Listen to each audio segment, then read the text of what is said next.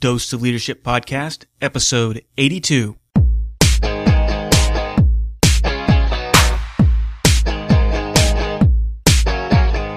Welcome to another episode of the Dose of Leadership Podcast, the show that brings you inspiring and educational interviews with today's most relevant and motivating leaders. Each episode is dedicated to highlight real life leadership and influence experts who dedicate their lives to the pursuit of the truth, common sense, and courageous leadership. And now, here's your host, Richard Rierson. Hey, everybody, welcome to the show. This is Richard Rierson. Thanks for tuning in to another episode. This show is brought to you by my sponsor, Audible.com. If you're like me, you like to read, but you're having trouble finding the time to squeeze in all those great books, well, Audible.com is a perfect solution. Audiobooks are great. I never thought I would like them, but I love them now. It's a great way to get caught up. I listen to get caught up on the book as I'm driving to work, if I'm exercising, any free time, working out in the yard, I can get caught up on all my reading. You can go to uh, my website, doseofleadership.com slash audible, and you can uh, download a free audiobook. Any audiobook they have, over 100,000 titles to choose from. You can download it for free, listen to it. You can sign up for 30 days with no obligation. If you don't like it after 30 days, you can cancel your subscription. But again, it's no risk to you. Go check out doseofleadership.com slash audible and make your smartphone smarter. I'm so happy to have back on my show my good friend Paul Callan. He's been on the show twice. You may have heard his episodes where I talked to him uh, back in February. Then about a month ago, we decided to do a themed podcast, and he came on and did heroic leadership and um, brought him back. And so he's the author of the Callan Course. He's an expert in leadership. He's a former Marine officer like myself. And Paul, welcome back to the show. Rich, great to be back with you, and I look forward to delving into another uh, exciting and compelling topic on leadership. Yeah, well, you know, in the first part, you know, we talked about heroic leadership, and you explained to me why heroic leadership still matters in the modern world, and um, you know, you've targeted much of your teaching towards guiding the ascent of the millennial generation leaders. And uh, I know you and I have talked about it. We're passionate about it. We believe that the future is the millennial leaders. So, you know, we thought we'd continue our discussion on heroic leadership, but let's focus on the millennials today. You know, who they are, how we should lead them. And uh, I guess my main question is will they aspire to heroic leadership and why it matters? So, um, I don't know, Paul. Let's start off. It seems to me that the first place to start this discussion is with, you know, who are the millennials? Can you explain some of the facts and the figures about this millennial generation? Yeah, sure, Rich. It's a great place to start because uh, it'll help uh, the audience uh, refer to and baseline uh, the generation of which we're talking. So let's just do the facts both generally and then maybe some workplace facts. Uh, millennials are also known as uh, Generation Y, uh, basically people born between 1980 and 2000. In other words, those that are walking amongst us that are the ages of 13 to 33. It's probably the easiest way to think of it. They're approximately 80 million strong in terms of uh, U.S. generation group, which is also interesting, the, the largest generation group in U.S. history. They're 7% larger than the baby boomers, mm. and they currently comprise about 27% of the U.S. population. Uh, also, an interesting note about them as a group is they're mo- the most uh, racially diverse group in our history. Shifting to the workplace, uh, they currently account for about 25% of our workforce. By 2020, which isn't really that far away, they'll be 40% of our workforce, mm. and by 2030, 50%. So, as we said, they're ascendant and soon to be dominant in terms of our workforce. Um, in terms of context, because I think this will help um, also our audience place them in context is um, they are wedged, if you will, between at the top end baby boomers, those that are born between, say, 1945 and 64. That's generally where we place the boomers. Generation X, which is 65 to 1980. And then behind them is, I guess, what we're calling Generation Z or the Generation Next, and those are folks born after 2000. Hmm. Well, you know, you and I have talked about this offline, and clearly, and I've seen this in uh, my work experience, and I know you've talked about it too. That clearly, and I'm impressed with a lot of them that the, they're emerging as as the future leaders of the organizations. They have a, a, different leadership style from what I've seen. What do you see as some of their strengths and their weaknesses, and maybe some of their advantages and disadvantages, if you will? Yeah, sure. And I think where we have to start uh, is what you might call the common narrative about the millennials, right? The thing that you might pick up on, um, you know, the media and uh, other forms of just what you might call, you know, broad expression of of who this group is. And like all emerging generations throughout our history, is uh, the new generation, the millennials in this case, is always tagged, it seems, from my research, with less than flattering descriptions yeah. when we look at it from afar, right? Right. And it kind of goes like this. The basic storyline or that narrative is, you know, the, the millennials are fame obsessed, they're self-involved, they're overconfident, they're less civically engaged, they're entitled and they're narcissistic, right? That's the perception. That's what you might call the urban myth of the millennial generation. The problem, I believe, though, is that it's wrong to, to really broad brush any generational group, and the same would be true of the millennials, as if they were a single homogenous entity. It's really faulty thinking. But for the purposes of our discussion here, uh, and kind of trying to myself move away from um, that urban mythology, here's what I think the millennials' advantages and disadvantages are. But the way I'm going to frame it is in terms of either things that they've inherited, like from us, from those that are older than them. Some of them are structural, like for example the economy, and some are potentially of their making. Okay, mm-hmm. so I'll just kind of frame it up, and this is Paul Callan's view. Their advantages, and I'm not saying this is all inclusive, but I've just picked a couple, uh, are these.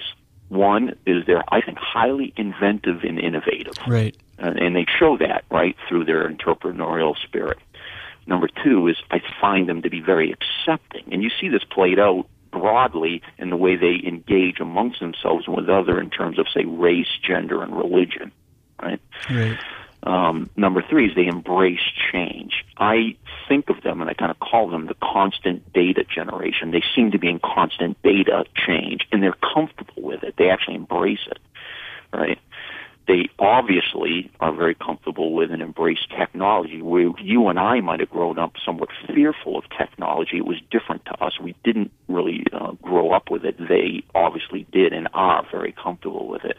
And number uh, number five is I find them to be very pragmatic, maybe more pragmatic than my generation. Mm-hmm. Their disadvantages, conversely, um, and again, a lot of these were given to them or they, they're conditioned by their circumstances. Okay, and I've, I've got four things that I think fall into the disadvantage category. Number one is they've been conditioned to expect instant gratification.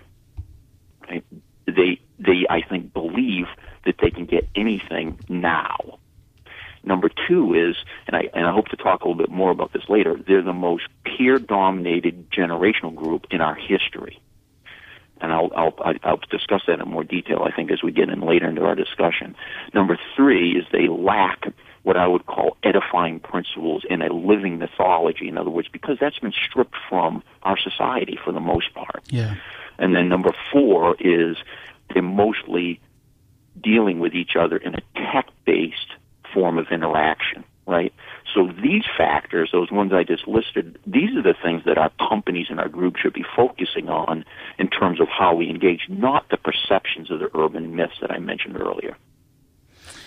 Well, you know, I, am sitting here and listening to that, and I'm thinking, well, you got you got two Generation X guys sitting there talking, um, and he's kind of hitting me now that I'm I'm officially a part of the older generation, you know. And isn't there That's some right. isn't there some concern now? Um, you know, one not too long ago when I heard people talking about me and the Gen X generation, but uh, isn't there some concern that we could be viewed and know, we're just the funny guys, you know, looking at this newer generation, we don't get it. We seem to always think of our past as the the good old day, good old days, and somehow um, today it's worse. I mean, I, I, guess I'm really not hearing that from you, but I guess I'm kind of as I was listening to your answer there, I was thinking that maybe there that perception can come across that we're looking at them as uh, we're better and they're worse. You know, historically, how have we viewed uh, the new upcoming generation? Are, are they really any different than in past generations? No, and and that's a great point. Is because here's what we know as a fact, and I'm, I'm going to prove this uh, just by some of the some of the information that I've extracted, but the older generation has essentially always said this about the younger generation. They're adrift, they're lazy, they're selfish, they're shallow, and they're narcissistic. right. Okay, I, I'm gonna I'm gonna read two or three quotes, and I'll, and, I'll, and as the audience listens to this, you know, ask yourself as you're hearing these quotes, you know, at what time, when of these things probably being said? Okay, here's the first one. It's a quote: "The rock upon which which most marriages go to pieces is this current day cult of individualism, the worship of the self. Okay, when you hear that, more than likely your mind's going to say, "Oh, they're talking about today. They're talking about the youth of today." That quote, interestingly, is from 1907. Oh, really? I was thinking Yeah. like maybe the yeah the the 80s or the 90s, but yeah, wow, that that long Right. ago, huh? Yeah. 1907. Okay, here's another one. Okay, Here, quote: "The youth were too busy napping and playing to care about politics. The now generation has become the me generation." Again, when you hear that quote, you in the audience, you're probably thinking, "Oh yeah, they're talking about the millennials. They're talking about today." Guess what? That quote comes from 1976 Yeah. right? So anyway, there's two. There's others. So to your question, are the millennials really any different? No. Now here's my theory on why I think we keep falling into this trap, though, of thinking the youth is somehow different, that they're somehow uh, more misfit than we were, right, when we were young, is that we've always made this mistake. Is we think again that a generational group can be reduced to a single definition that Right. depicts them throughout their entire develop, developmental arc across say 20 to 25 years, right? The problem is is that when we ask these questions, when we're trying to assess up what you might call how each group um, values um, certain qualities, we often ask the questions like, here's an example: Do you respect authority? Right? We ask it and pose it to each group, right? At their current developmental point. In other words, we would ask that to, say, me, I'm a boomer, right? So you ask me that question, do I respect authority? Ask you, you're a Generation X, right? The same Right. question. And then you ask a millennial, right? And that's generally the way we do it, and that's the way you see this information depicted in the media. Um, the millennials, of course, are going to ask answer that different because they're at the beginning of their growth arc Yeah, as a group, right? Yep. Generation X is at the midpoint, so they're going to answer it different, and then Boomers are going to answer it even differently because they're advanced in their developmental arc. Right. So that's the problem. A better model, in other words, if we really wanted to understand how people perceive their world and what they value, would be to ask each group the same questions at the same time in their developmental arc. In other words, ask the boomers, Gen X, and millennials the same question when they were each 20, when they were each turned 30, and then when they each again turned 50 right? Mm-hmm. And what my belief is that you would then see that the differences are really very small, Yeah. very very small. Okay, but here's the key point. Here's what I do think is unique between each generation, because essentially what I'm saying is that we're all the same. We all start out young, uh, exuberant, and somewhat adrift, and we and we gradually mature. But there is a difference, I believe, um, that comes into play. Okay, two things. One is it's the conditions into which that generation is born, right? Economy, technology, the pendulum swing of social mores. And number two is their means of expression. Those two things are unique and can, and can cause differences. So now, viewed from that filter, right, the conditions and the means of expression, there are three ways I think the millennials are different, say, than I was as a boomer. Okay? Number one is, again, and I mentioned this before, they're the most heavily peer dominated group in their history, and that can pose problems. Number two is the conditions, the economy may keep the millennials in a more prolonged state of adolescence. For Yeah. example, living with their parents longer because they have to. And number three is the technology focus that they have may ensnare them somewhat unwittingly into a more present tense or episodic form of living and experiencing life. Those are the three things that I think are uniquely um, tagged to the millennials. Yeah, I'd agree with that. I mean, and uh, you know, looking at it, I, I I would agree with everything you're saying there. Let's shift gears a little bit. I I've had some unique experiences in leading uh, millennials, so let's talk about how we, as the Boomers and the Gen Xers, if and if there's any listeners out there in that same age, age group, how do you engage with them? You know, what do they aspire to? I mean, and what do they desire in the workplace today?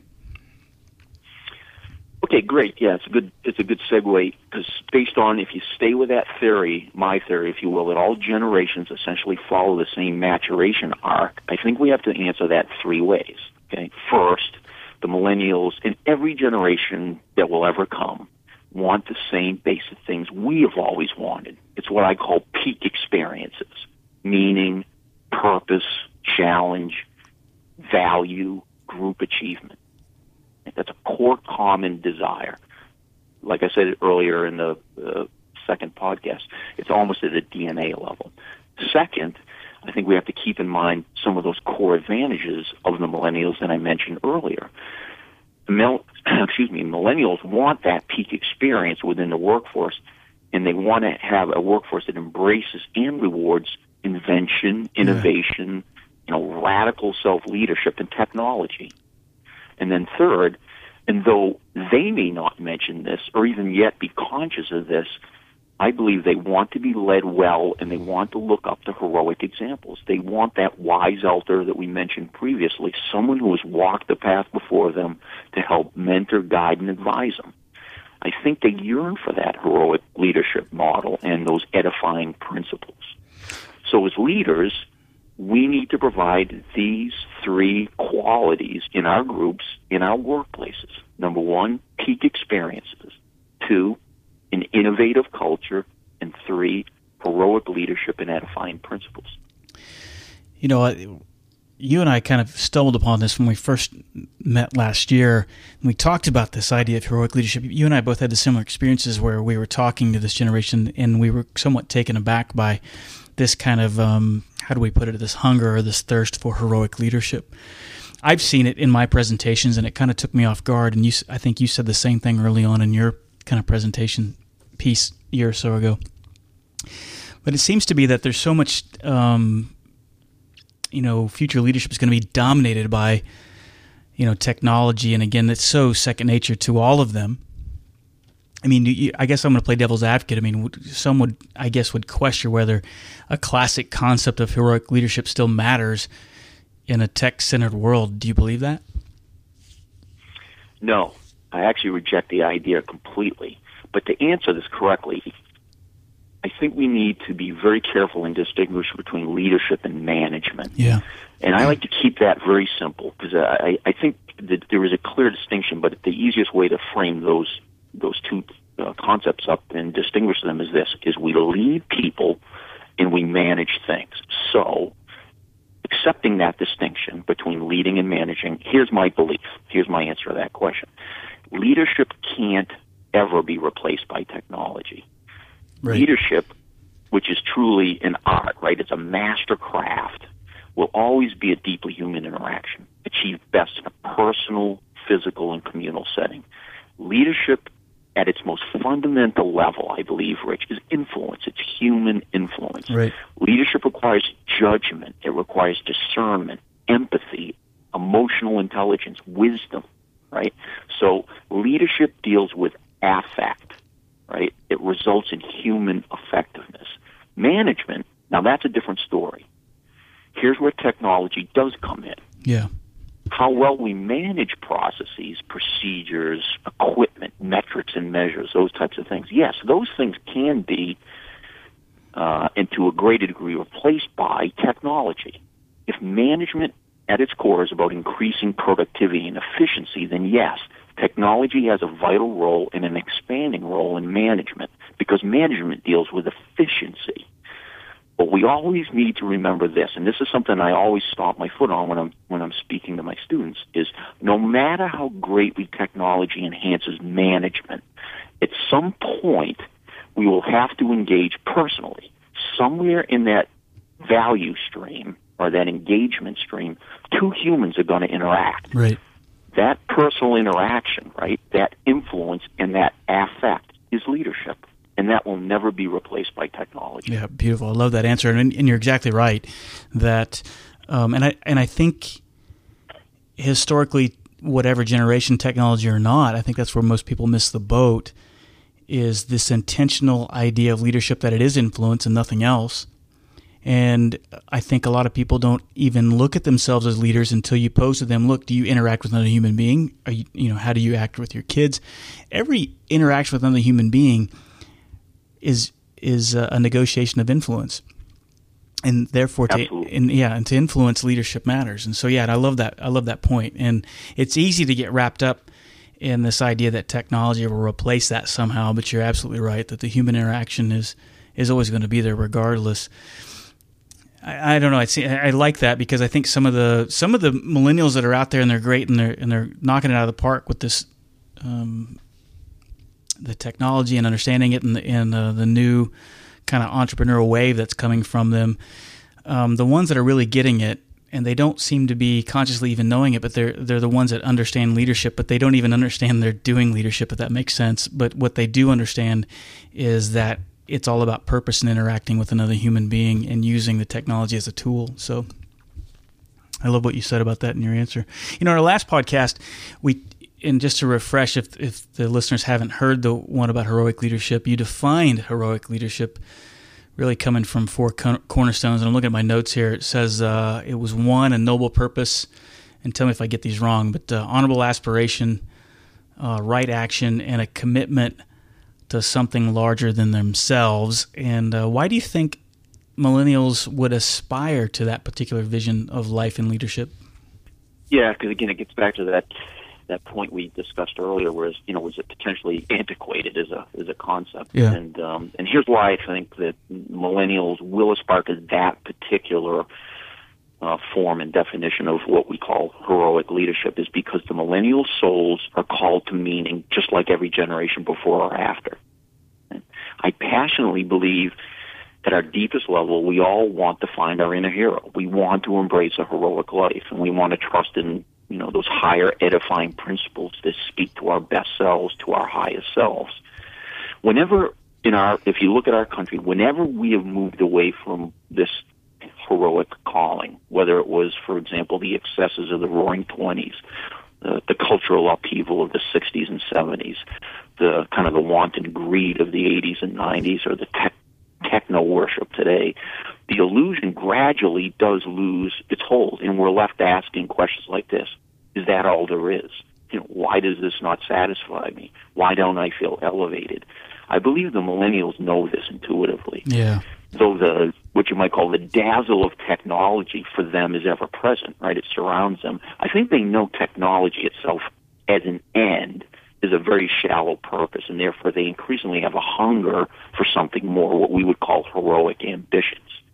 I believe, conversely, that it's us, our society's greatest failing for the millennials to date is that we are not modeling this heroic pattern very well, right? We've created what you might call a disenchanted world. But I know this for sure. If we build it, if we build that enchanted world built on heroic aspiration, they will follow. Mm-hmm. Yeah, I, I, I, guess I really agree with that. I mean, we're we're all hungry for.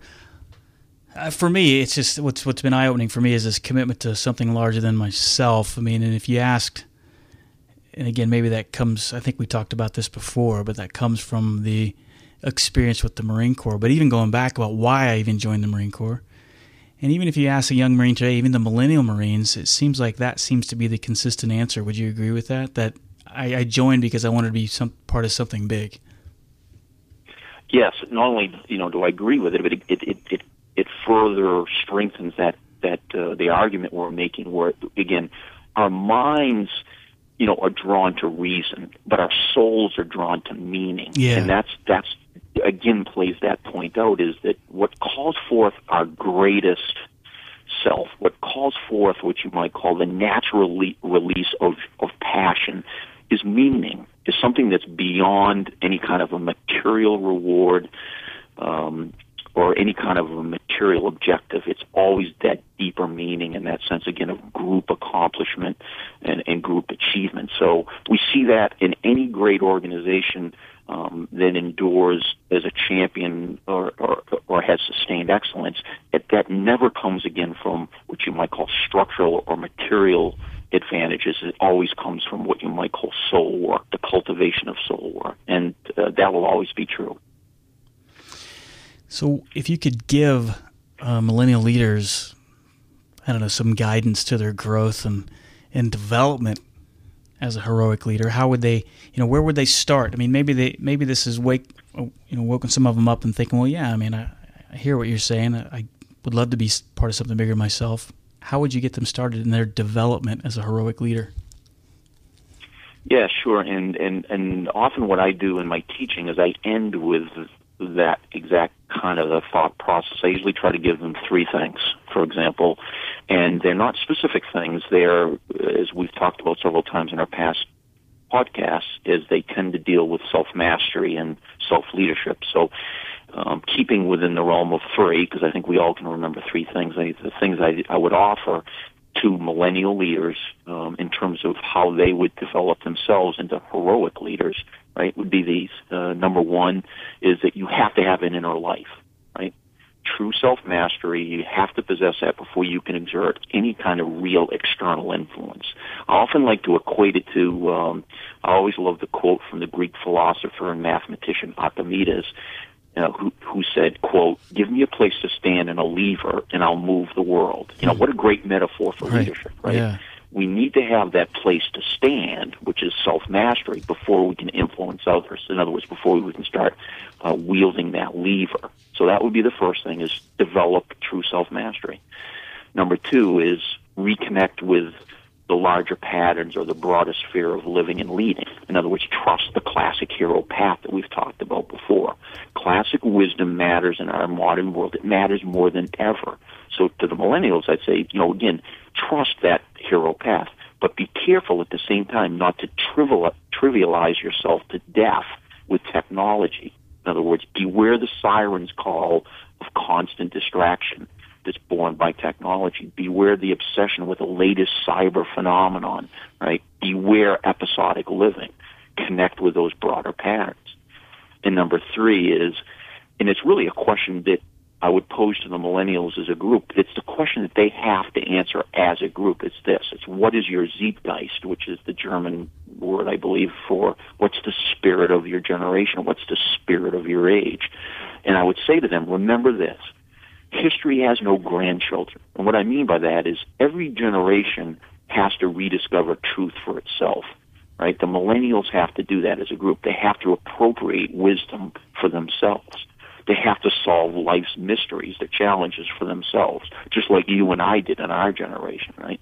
right? Millennials must come ultimately at the end, you know, to this defining decision.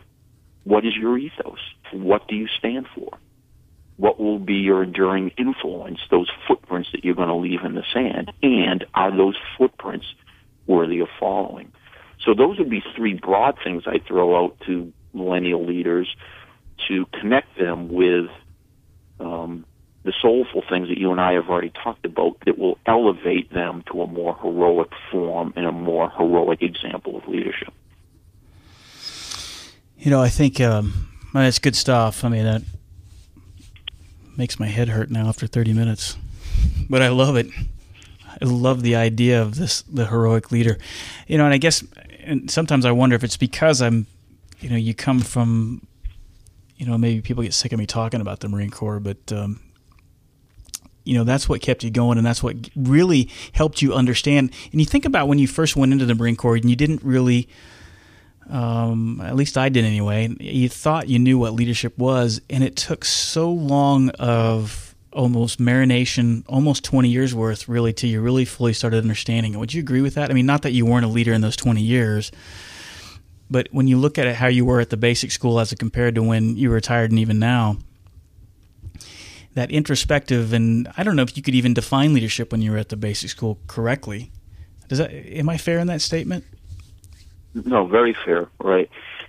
I think there's two points that uh, we have made before. I think in our other podcasts, and then they're worth repeating. Is number one is is leadership, both individually and within an organization, starts with an expectation for leadership. In right. other words, it's the role of the organization and the senior leaders within the organization to create an expectation for leadership.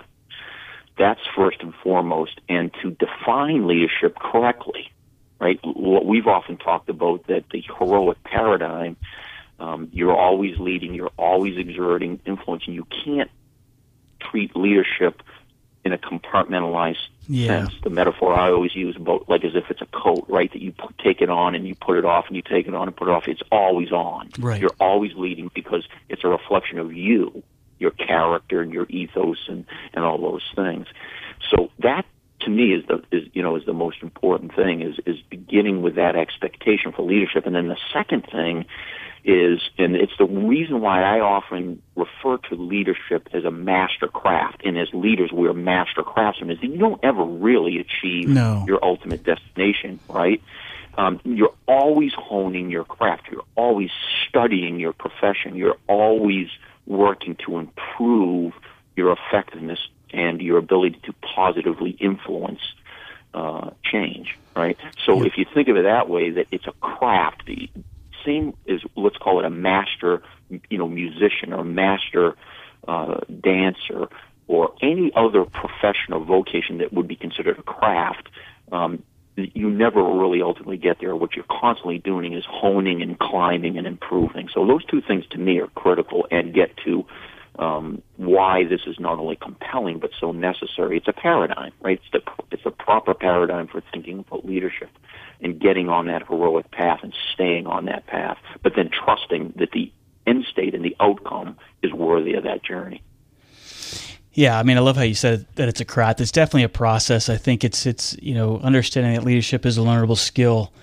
Um, and it's a true development of any skill, like you said. Really, I mean, you, you gave the examples of musicianship or even athleticism. I mean, it's all the same. It's easy for us to see when somebody has kind of reached the pinnacle and say, "Oh, well, look how talented they are, or, or how lucky they are, or they're naturally born." But really, when it comes down to it, it is a lifelong process that just evolves. You never fully fully arrive. It never ends. Just like much of a of a, of a concert pianist or Olympic athlete, they're constantly That's improving right. it. No, it never stops. And it's it's easy to look at that concert pianist or even that Olympic athlete in that moment of time and uh, not give credit to the a lifelong dedication process that was involved behind it. And uh, I think the same is definitely true for leadership as well. And I don't think people intentionally look at that that way. They just kind of think you're either kind of naturally born as a leader or, or you either have it or you don't. And um, I know you and I both strongly believe that it's a teachable skill that. Uh,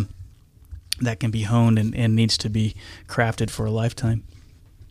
Absolutely, absolutely correct. Well, gosh, Paul, these are always fun. It always uh, keeps me. Um, I hope the the listeners are getting as much out of it as I am. Um, again, let's give a quick plug to where people can find you and learn a little bit more about uh, the Callan course in heroic leadership. Sure. Uh, again, uh, Paul Callan is the name, and uh, our our course is called the Callan Course, spelled C A L L A N, and our website, uh, which has all of our relevant information is www.callancourse.com. And that's all one word. callancourse.com.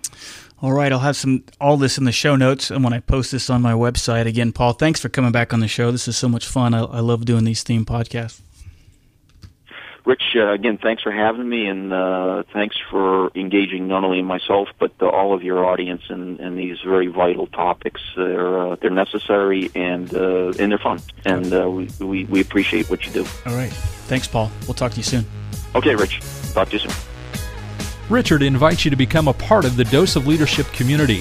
Visit doseofleadership.com and sign up to receive his free Common Sense Leadership ebook, a guide that highlights how all of us can learn to become calm, confident, consistent, and courageous in all aspects of our lives. Richard is also available as a speaker for your next event. Richard specializes in practical leadership and change management. He has a philosophy of inspiring everyone to think and act like a leader, which is based on timeless natural principles and common sense. You can get more info by visiting doseofleadership.com.